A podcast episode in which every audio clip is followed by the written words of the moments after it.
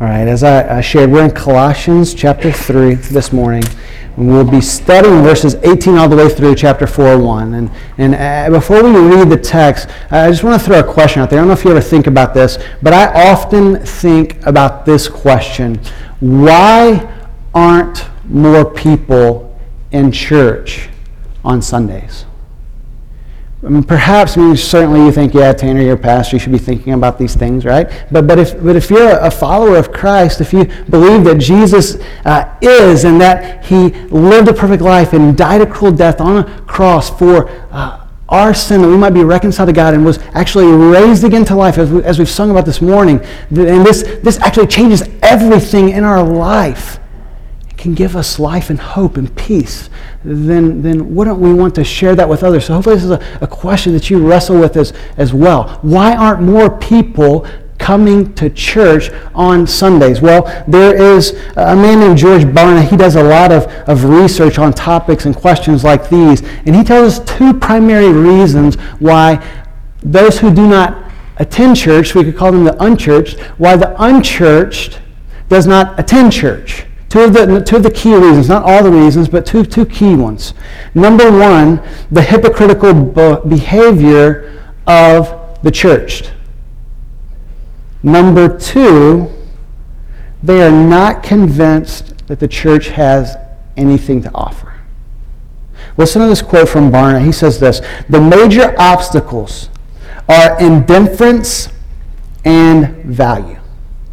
Millions of the unchurched do not care about church involvement because they do not see any need to get involved.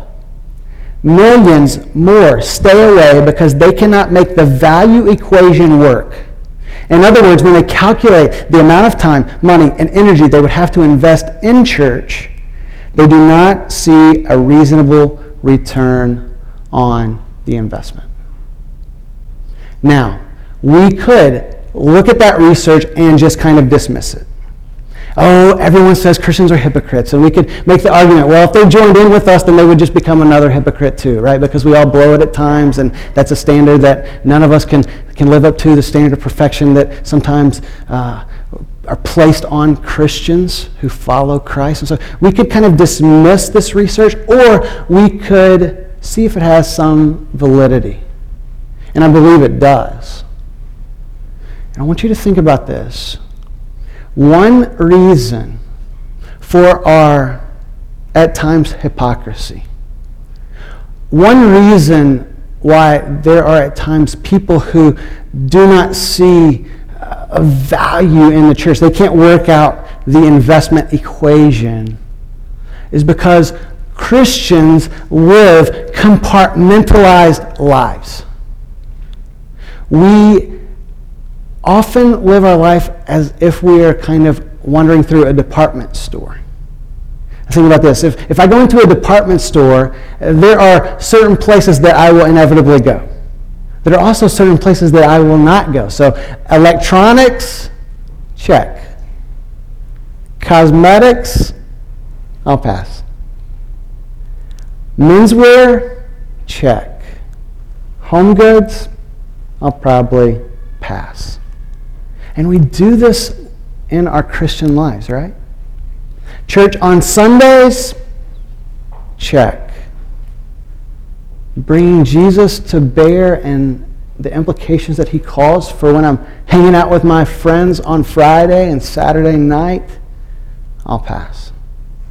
Prayer before a meal, check. Prayer when the heat is on at work and at home, I'll pass. See, what, what will it take for the church to display the transforming life that Jesus brings to us in such a way that those outside of the church would want to say, hey, you know what? I'm not sure if I buy into all of that just yet, but there is something compelling about the way that these people live their life. I mean, it's not just like kind of a, a, Sunday thing. It's like it's touching every aspect of their life, down to the details.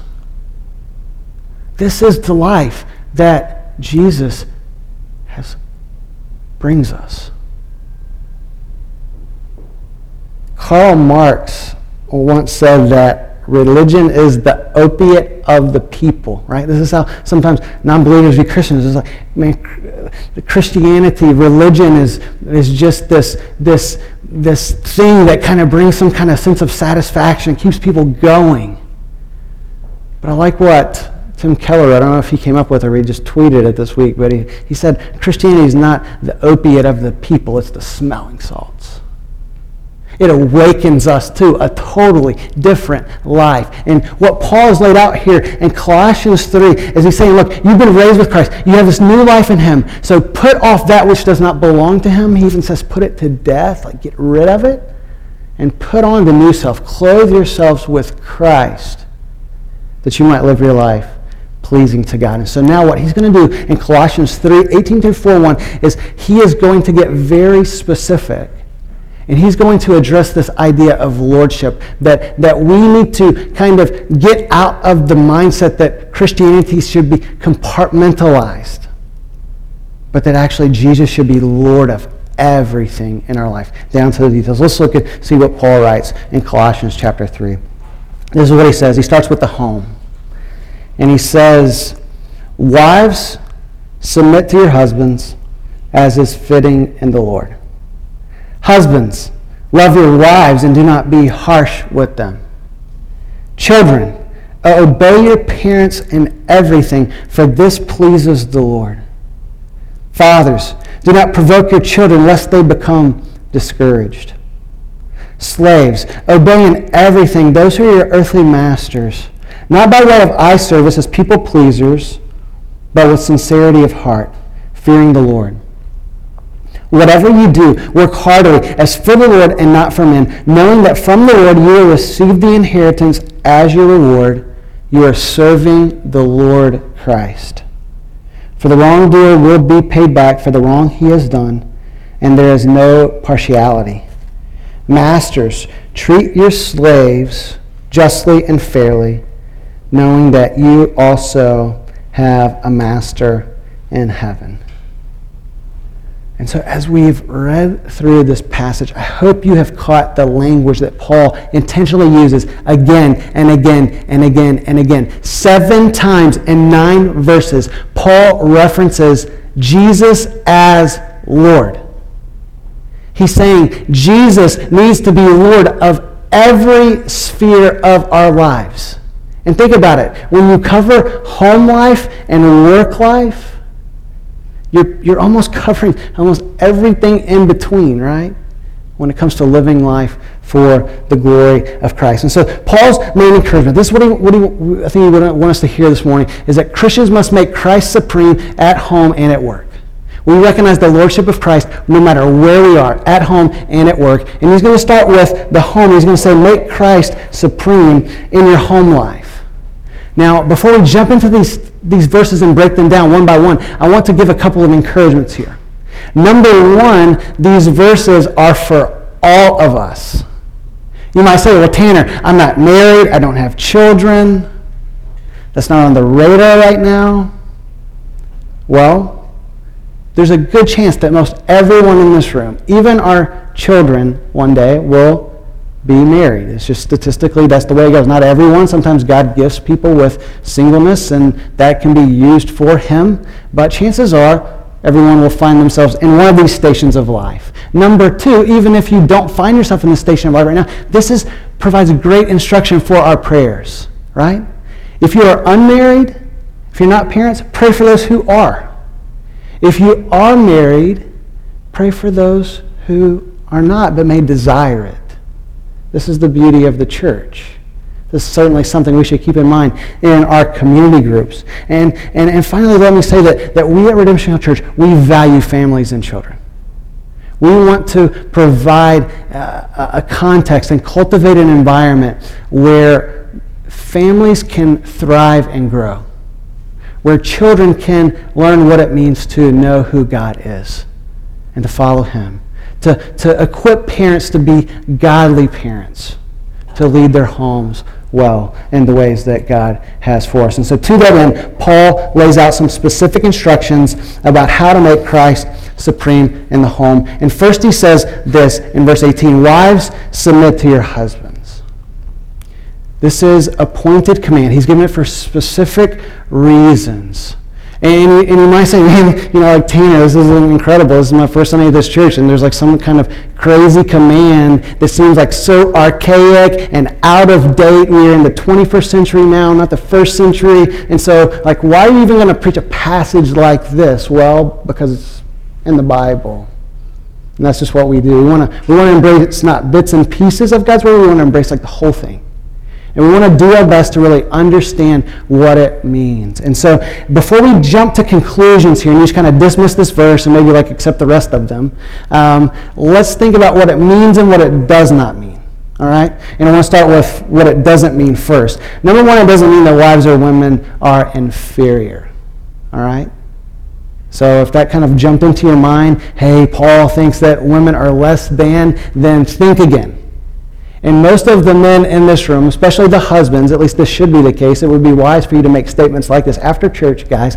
You should be able to say, man, my wife is so much smarter than I am.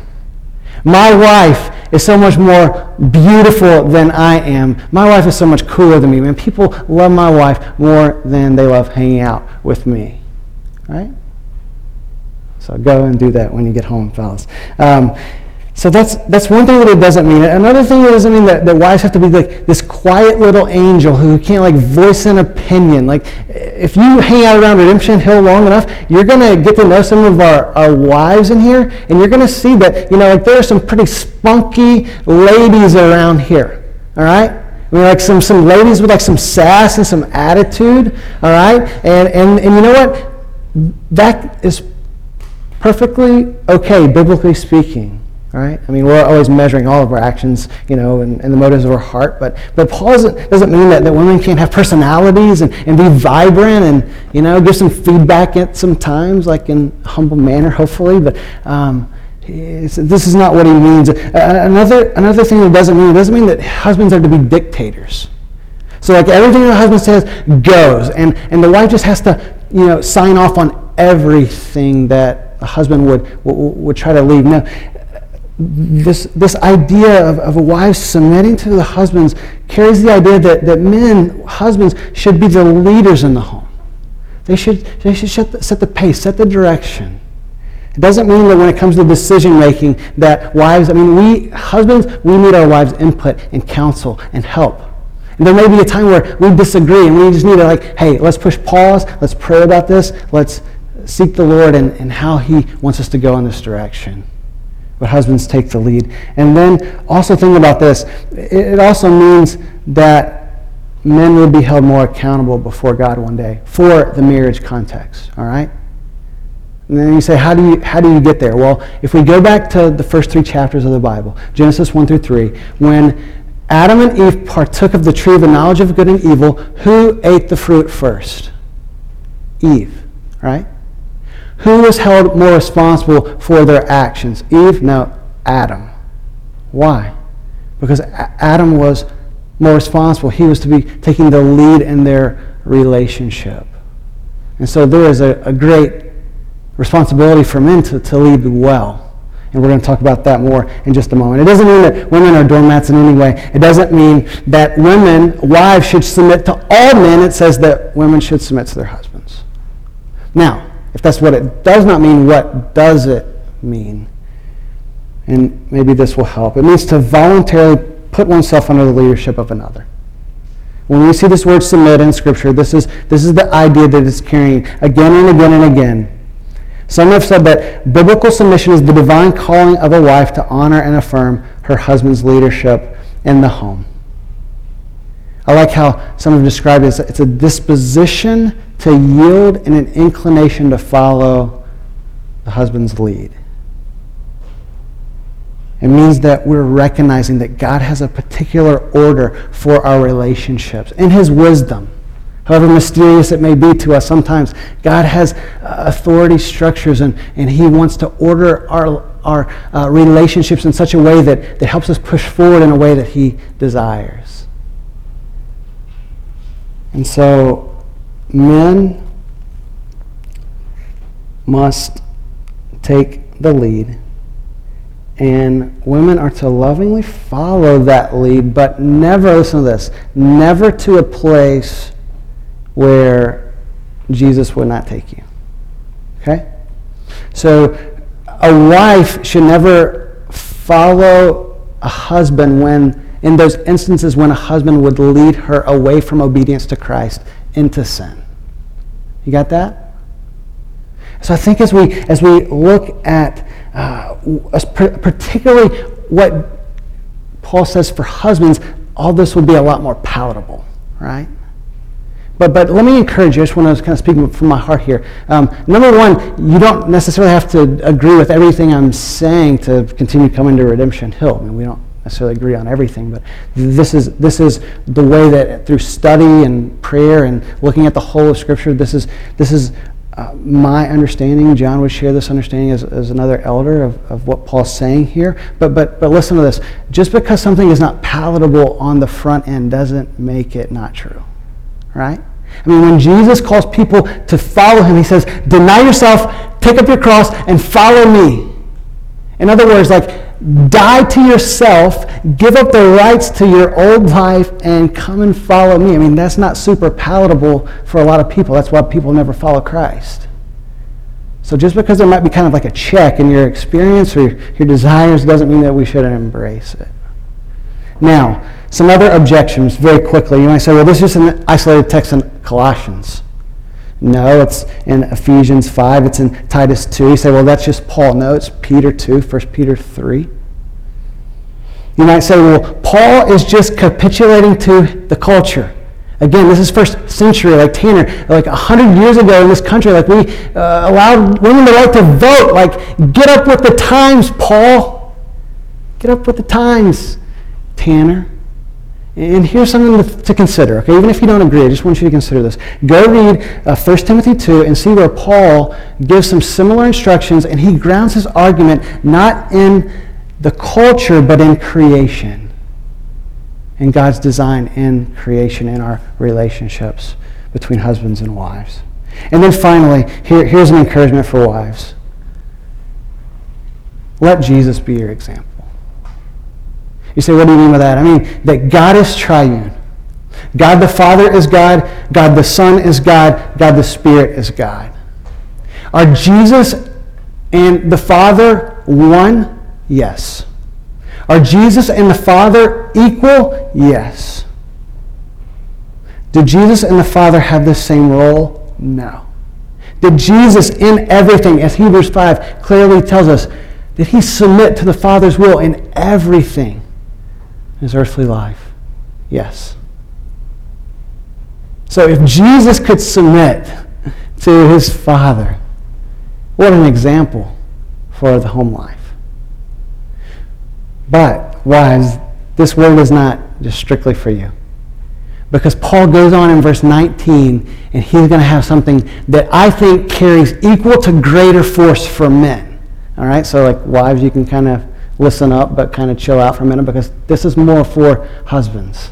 And what does he say? He says, Husbands, love your wives and do not be harsh with them. I know that there were maybe some guys, you know, in our sinfulness, we were thinking, man, Tanner just said, you know, wives submit to your husband. So, man, I can't wait to get home this afternoon. Man, it's going to be cooking me some lunch. And, you know, well, we want to do that. Now I'm watching football right now, like, you know.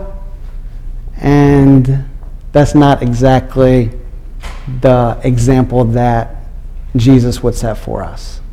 In fact, when, when Paul says to love our wives, I just want to bring you what he says in Ephesians 5 because he really unpacks this well. In Ephesians 5, verses 25 to 27, you can follow along on the screen here. He says, Husbands, love your wives as Christ loved the church. How are you to love? You're to love like Jesus, as Jesus loved his church and gave himself up for her that he might sanctify her, having cleansed her by wa- the washing of water with the word, so that he might present the church to himself in splendor, without spot or wrinkle or any such thing, that she might be holy and without blemish. And so, husbands are to love their wives, but love them in a particular kind of way. Love them like Christ loves his people. And so to do this, what does it look like? Well, number one, it says that he gave his life for the church. So, so men, we are to, to serve our wives, serve our families, sacrifice our agenda, our wants, lay them aside many, many, many times that we might serve our wives and give ourselves up for them. So we take the posture of a servant. All biblical leadership is servant leadership. This is how we view the, pa- the role of the pastor. Man, we're here to serve. There's nothing special about us. It's just the role, the calling that God has given. But we're here to serve people, to love people. So husbands serve, and how do we do this? We, we serve with the word. I mean, husbands, do you ever take out the Bible? Do you ever open your Bible in your home and like read it with your wife? Read it with your children. Uh, to, to be a leader is to lead spiritually. Now, I know that none of us do this perfectly, but, but this, isn't, this doesn't have to be complicated, all right? Men, just like this week, here's a challenge. One time this week.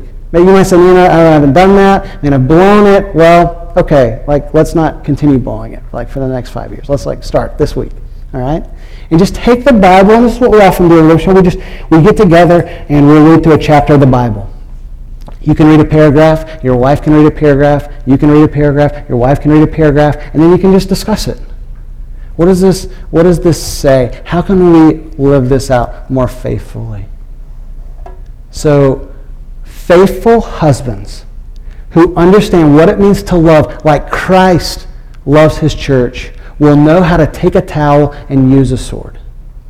Biblical images for serving, washing feet, and using the sword of the Spirit, God's word, for what purpose? That our wives might be sanctified.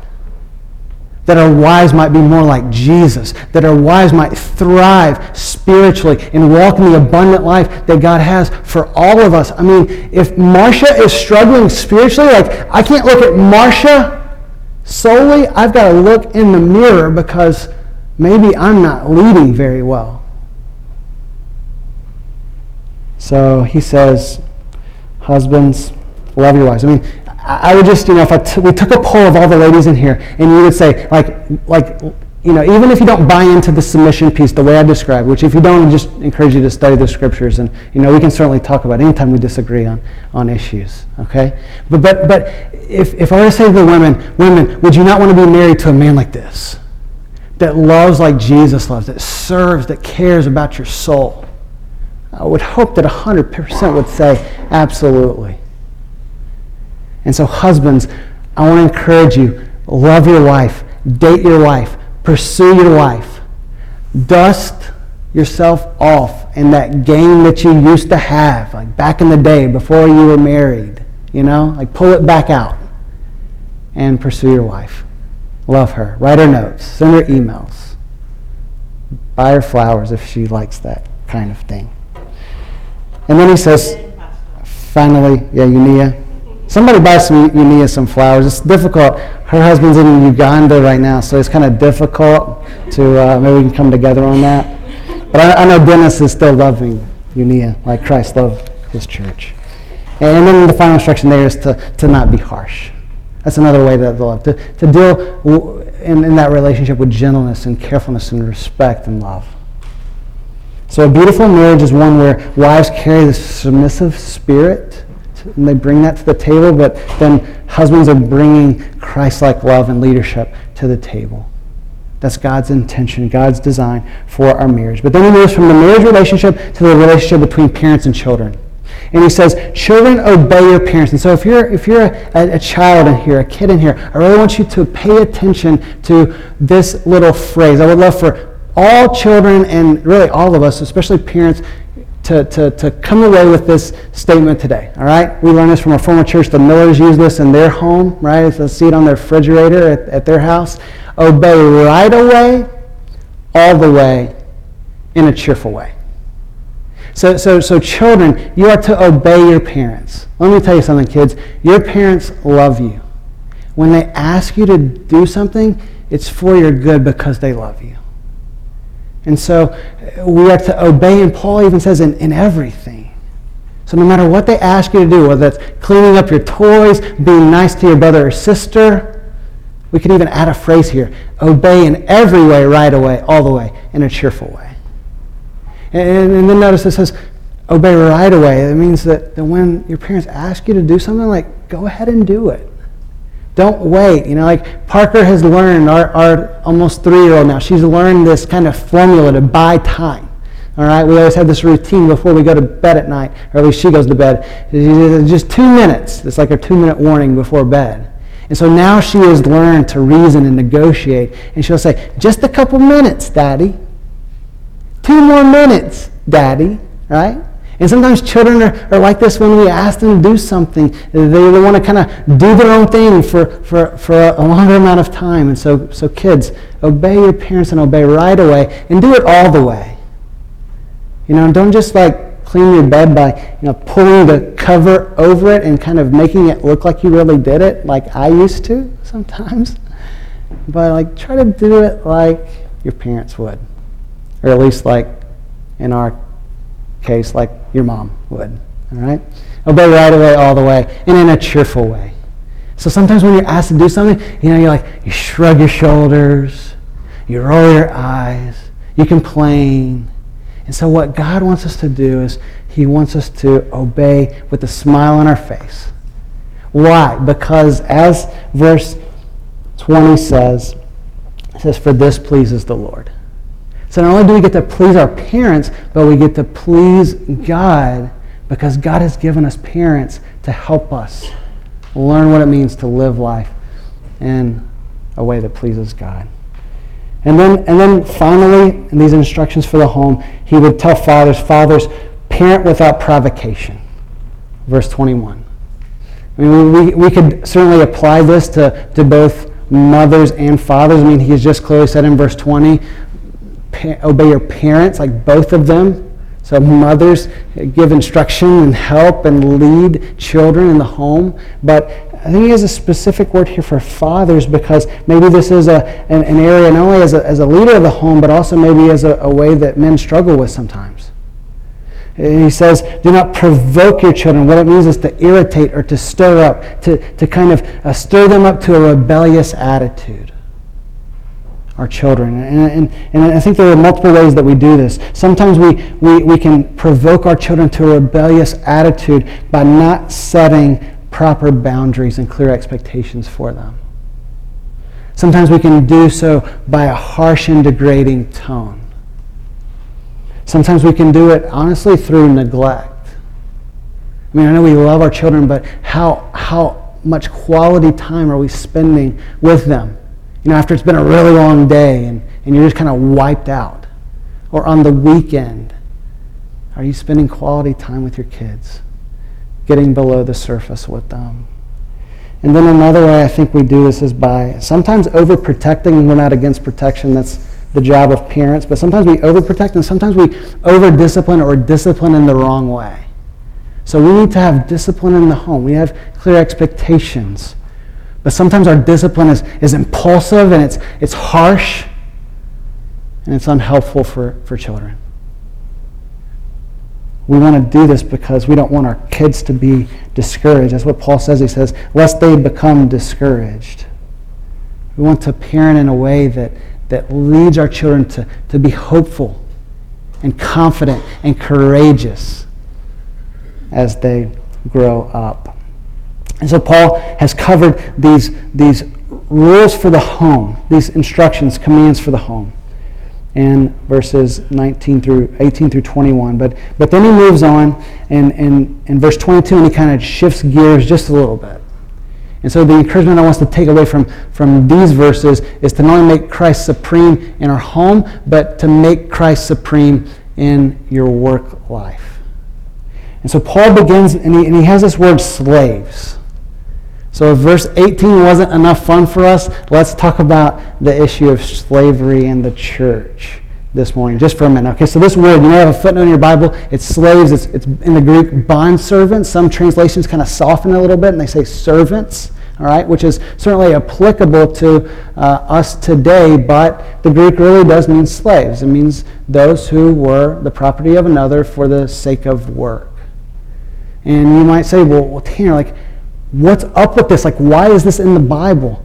Do Christians, should Christians endorse slavery? Absolutely not.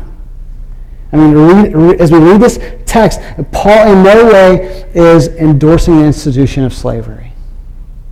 But let me give just a couple of historical notes for us to maybe help us understand why Paul is dealing with this in such a way. Number one, there was this slave in Colossae who had run away from his job. His name was Onesimus. And we have a letter that Paul wrote back to his master, whose name was Philemon. And Onesimus actually became a believer when he fled. He met Paul, and Paul led him to Christ. And so he tells uh, Onesimus to go back to Philemon. And so the, that unpacks that for us in, in the, the book of Philemon. And so there's probably uh, some, some very specific reasons why this was an issue in Colossae. In fact, historians, one scholar actually said that in cities during this time, up to one third of the population, it was possible for one third of the population to be slaves. And I know it's tempting for us to kind of read this through our American eyes and uh, the, the, Civil War and everything that, that happened uh, in our history. But the slavery in, in, in, the New Testament times was not one particular ethnicity or social class. It was, it was widespread and rampant. And liberation of slaves would not have meant what it means today. I mean, to, to, to, for a slave to be freed in that day might have meant a lot of trouble and hardship. So much so that sometimes people actually sold themselves into slavery for the benefit of their family. So, generally speaking, what we have in our minds of slavery is not what people experienced in the first century. So perhaps that's part of the reason that Paul is not just coming out and wailing on the institution of slavery. But we also have to consider that Christians were this new, tiny religious group in an authoritarian government. So they did not have much of a voice. They could not just kind of write up a new policy, bring it to the table, and get enough votes to make it pass. But it is significant that Paul addresses slaves here because what is he doing? He is addressing them as equal members of this new community of faith. So I would say that that fact alone, that, that Paul here in Christianity is already subverting the institution of slavery. Now, I think we can take these principles that Paul has writing to slaves and masters and we can uh, apply them to our work life. And so what I want to do is lay out five principles for our work life. I hope that you'll find them helpful uh, and encouraging and particularly applicable as you go back and punch the time clock this week. Number one, do your job. Do your job well and do it to the best of your ability. Number two, do your job with the right motives. Look what he says in verse 22. He says, So obey in everything those who are earthly masters, not by way of eye service as people pleasers, but with sincerity of the heart, fearing the Lord. So we know that it's, it's easy to kind of do our job well when the boss has his eye on us. It's another thing to have the integrity to do our job to the utmost at all times, no matter who has their eye on us. Because as Paul reminds these Christians, he says, look, there is someone who always has their eye on you. His name is God. And we should always work in such a way that we have our eye on him, fearing him, revering him, respecting who he is, that we would work and serve with the right motives. Not as people pleasers, but as God pleasers. And then, number three, he would say, do your job in the right way. Do your job the right way. Work heartily as for the Lord, not for men. And so, how is your work ethic? Would people look at your life and, and the way that, that you work in your profession, or if you're a student, the way that you go to class and kind of manage college life? Would, would they say, man, that, that is a person who gets the job done? They break a sweat. They work really hard at what they do. And again, what's Paul's motivation here at every turn? It is as for the Lord and not for men. And so when you crunch numbers and write reports and serve and care for people, do it in such a way that you're serving Jesus. You could have the attitude, Jesus is my boss. Jesus is my manager. Jesus is my professor. Jesus is my editor in chief.